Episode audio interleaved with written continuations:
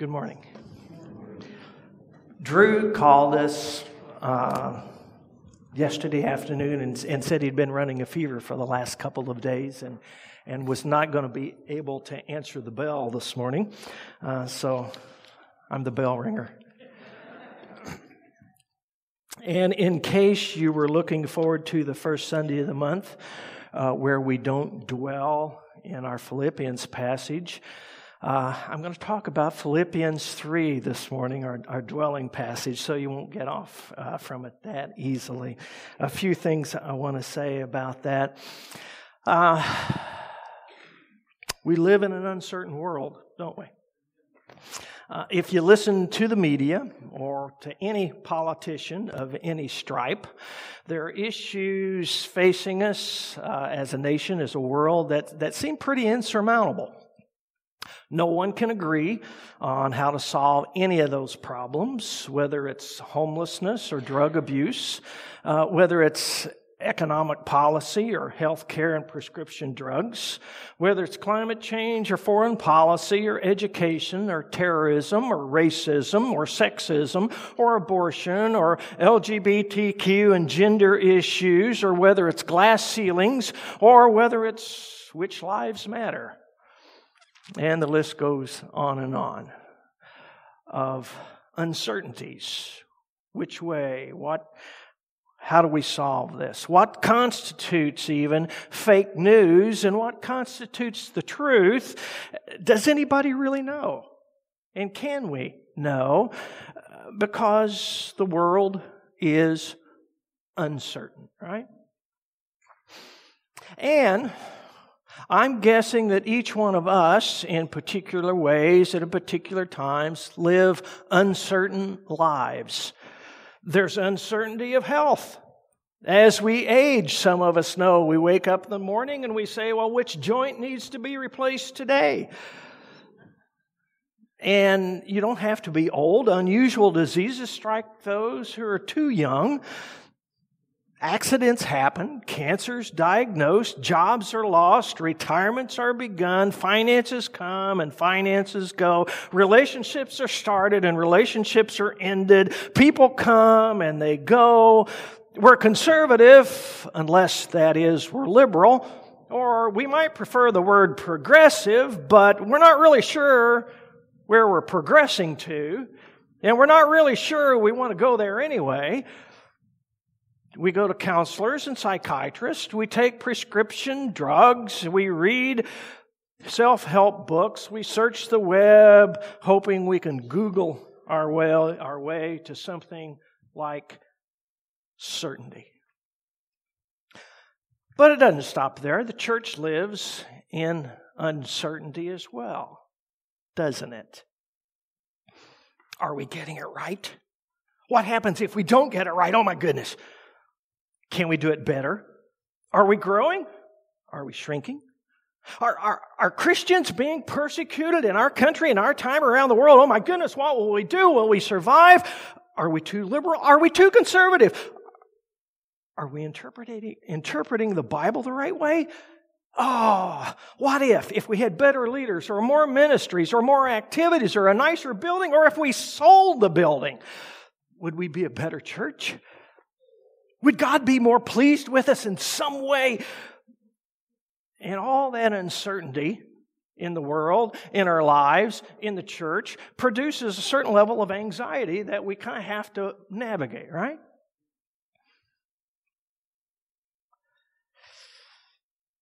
And this anxious uncertainty seems to have overtaken the little church in the city of Philippi in Paul's day.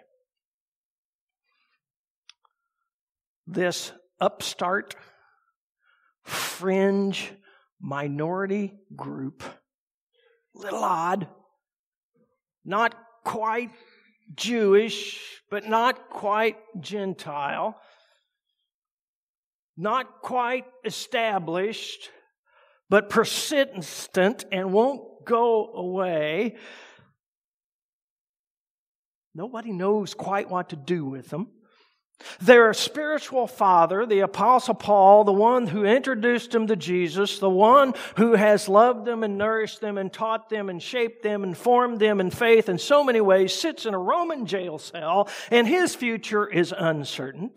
There are people putting pressure on him saying you have to follow Torah in order to be a part of God's covenant people, which means circumcision and Sabbath observing and food purity laws. And we don't know what it is exactly, but Paul mentions the persecution that's happening to them, and so that's pressing down and weighing upon them, making life terribly uncertain. And Paul has the audacity to say, Your suffering is nothing more than the privilege of suffering for Christ. There's a sign up sheet in the foyer for those of you who want to be a part of the Suffering for Christ ministry. Okay? That will be a short list, I'm fairly sure.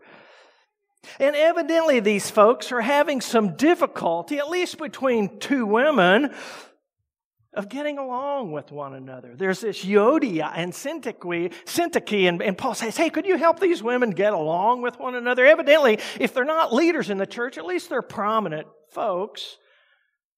And their difficulty in relationship is causing some problems with some others. And uncertainty tends to do that, doesn't it? When we're facing all these issues and there are all these questions arise, we just tend to not, it makes it really more difficult to get along, right? Because you think we should go left and I think we should go right. And you can almost hear this little church in Philippi asking the questions What should we do? What's going to happen to us? Is God with us or not?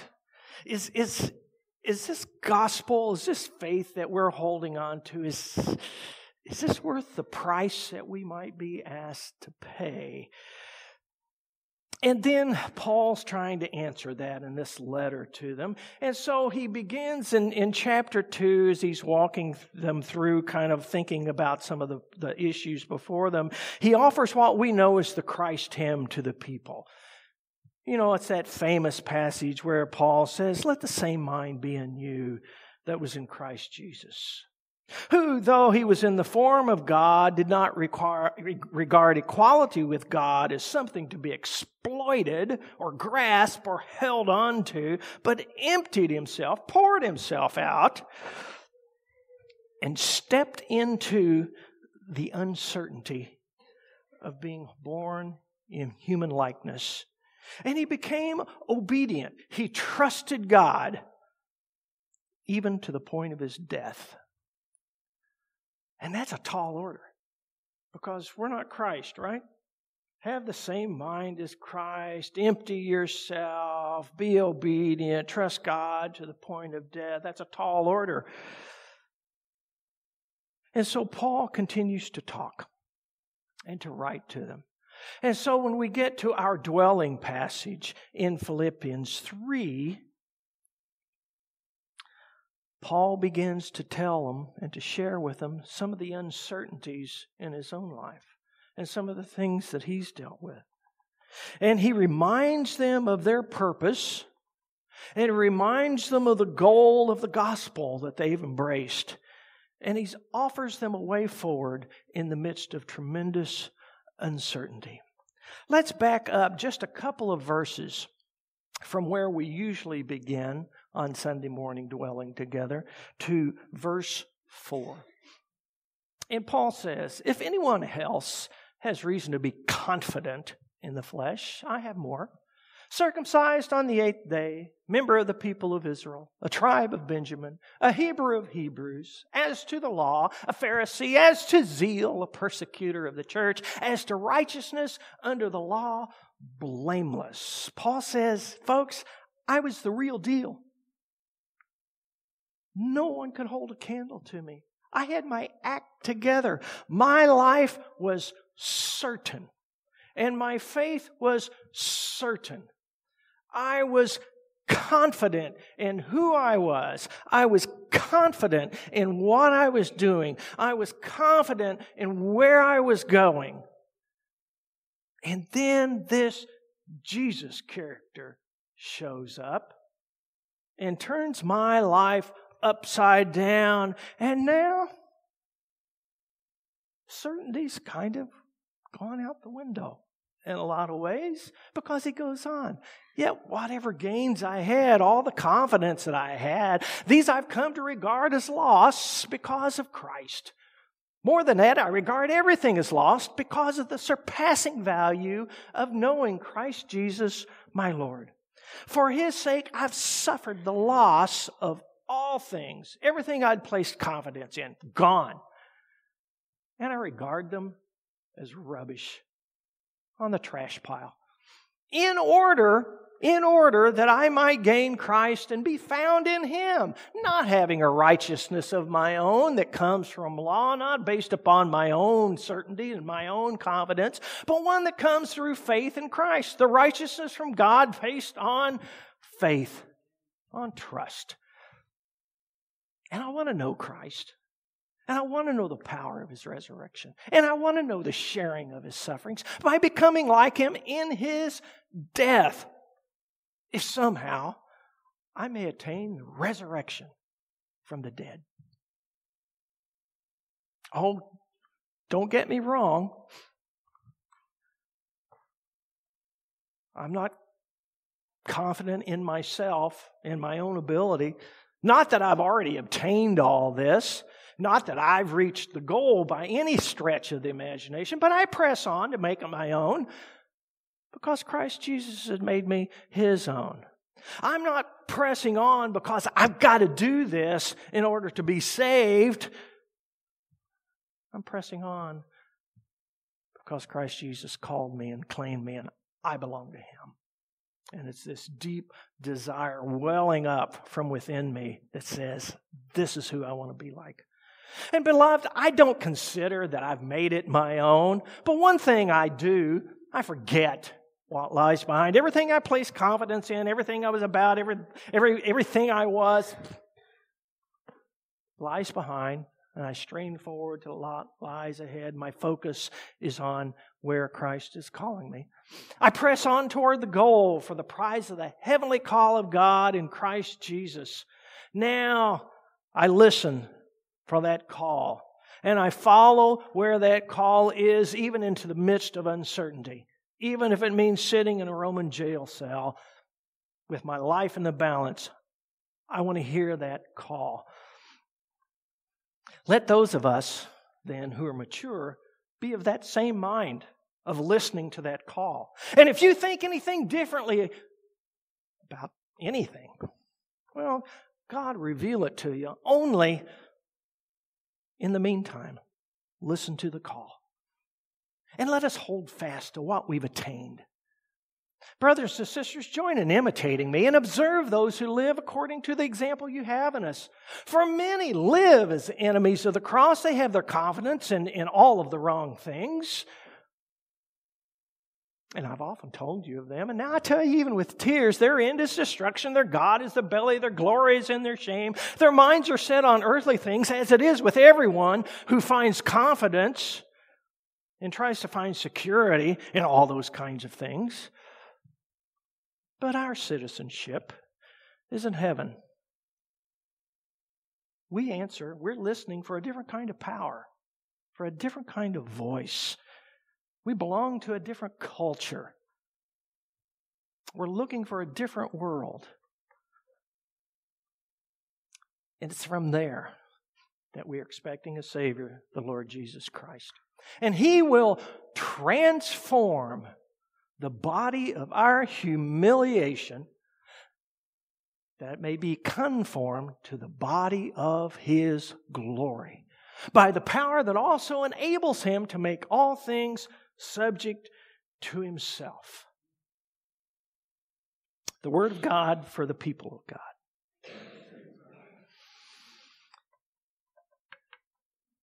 Paul seems to say throughout this letter and, and, and in this passage that we've spent a lot of time in that the goal of the gospel is transformation. And it's transformation not just of you and not just of me, but it's transformation of the whole world. And it's like we pray every Sunday morning, may it be so on earth as it is in heaven. This is the goal of the gospel. The gospel pushes against all the uncertainties of the world, all the answers that we hear bandied about around us, and all of the argument and all of the name calling and all of the uncertainty. The gospel says the day is coming when transformation will be complete. The gospel, the goal of the gospel is transformation of people and of lives and of situations and of the entire world.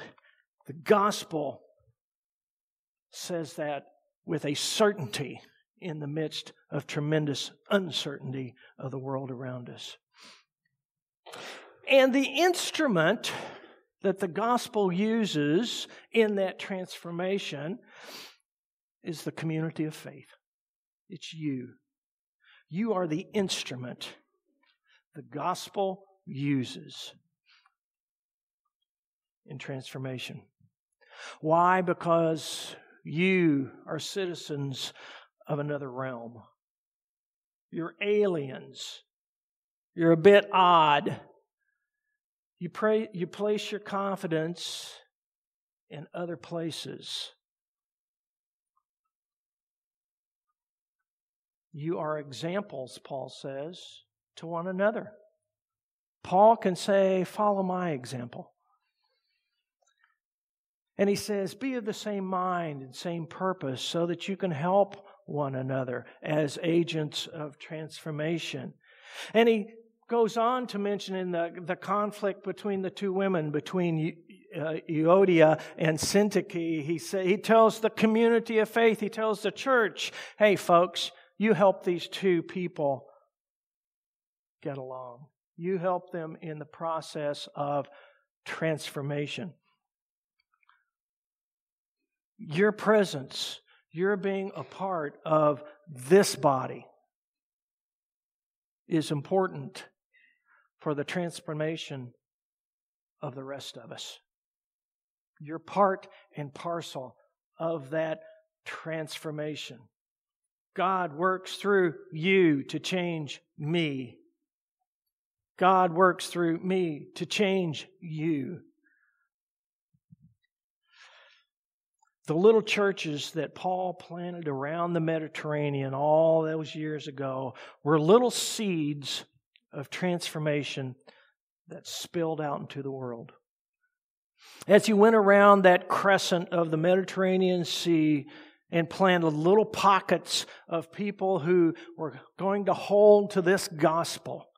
They were going to be transformed by it, but those seeds of transformation didn't affect just them. It spilled out into the world in which they lived. And it changed the world. It transformed the world, and certainly not overnight.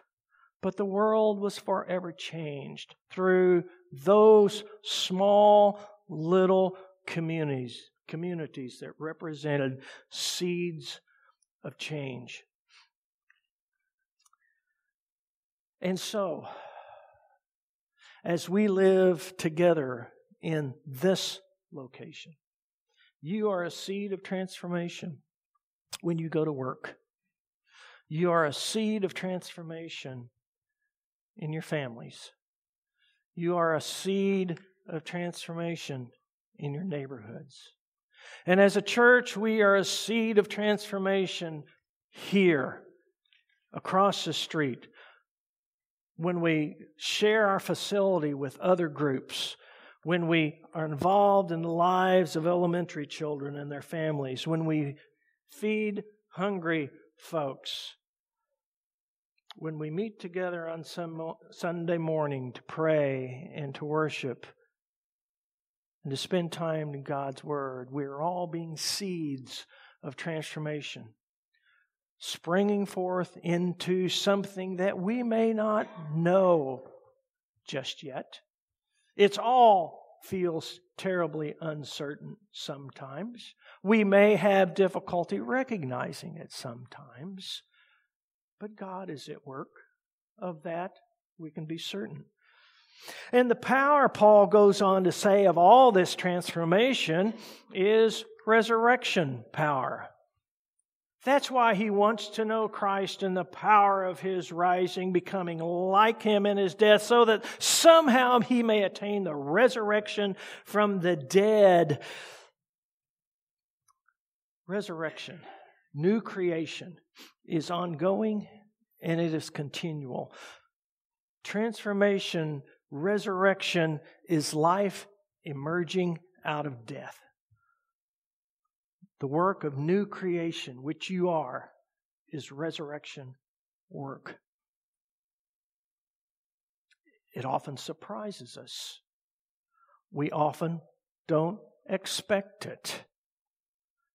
And when we look at resurrection, let me encourage you not to simply only look at the final resurrection.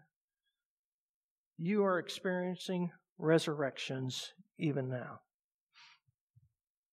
because you're participating in the gospel. You are pouring yourself out as Christ did. And so each time your actions, your words plant that seed of transformation, if you will look, there will be little resurrections taking place all around you. Resurrections of relationship, resurrection of helping someone find, even if just for a moment, a better life, a better situation. Little resurrections that are always taking place, moving the world toward that final day when Christ is all in all and over all. But Paul is also honest enough to tell them that the requirement of any transformation, what precedes any resurrection, is death. And that's why Paul says, I want to become like Christ in his death. Because without death, there's no resurrection. Our baptism is what life as a follower of Jesus will look like. In imitation of Christ, we die and we rise to new life. And baptism might happen in a moment, but the work of resurrection and transformation continues. For the past couple of years, we've had that, those words on that chart at the back of the room. It says, We are the body of Christ, and through the rectifying power of God, we are becoming who we are. That's security. You are the body of Christ. Not because you're perfect, not because you have your act together, not because you're certain of your own abilities, not because you have all the answers. In fact, you don't even have the right questions. You are the body of Christ because God says you are. That is certain. But it doesn't end there. You are the body of Christ. And now, more and more, as this gospel works its way among you, you are being transformed into becoming what God has already told you that you are. You are becoming the body of Christ. You are becoming who you are. This is Paul's gospel. And that becoming who you are is a series of little resurrections, of death here and resurrection here, of putting this to death here and resurrecting here, of pouring ourselves out here and coming to life here, both individually and as a church. This is the goal, the work the process of the gospel. And the apostle Paul says this, this is the certainty of the gospel. And it leads to a particular kind of life, a particular way of life. And he says in the verses past where we typically stop reading on Sunday morning in chapter 4, beginning in verse 4, he says, therefore, because of this certainty, because of this gospel that has a hold of you, because of this way of life that you've embraced, because of the power and presence of, of the resurrected Jesus among you, I tell you, rejoice in the Lord always. And again, I will say, rejoice. Let your gentleness be known to everyone, not your anxiety. The Lord is near. Do not worry about anything but in everything, by prayer and supplication, with thanksgiving, let your requests be made known to God. Even in the midst, particularly in the midst, always in the midst of the greatest uncertainties you're facing, do this. And the peace of God, which surpasses all understanding, will guard your hearts and your minds in Christ Jesus. You can place your confidence on this. You can find certainty in the love of the Father and in the power of the resurrected Jesus. And finally, beloved, whatever is true and whatever is honorable and whatever is just and whatever is pure, whatever is pleasing, whatever is commendable, if there's any excellence, if there's anything worthy of praise, think about these things because these things are gospel things. These things are from God. Do not be overwhelmed with the uncertainties. That will never be answered until the Lord returns. Keep on doing the things that you have learned and received and seen and heard in me. And the God of peace will be with you. So, Paul's, I think, telling this little church in Philippi that to be human is to be immersed in a world that is terribly uncertain. And it will be so until the Lord returns. But he also says, but not you.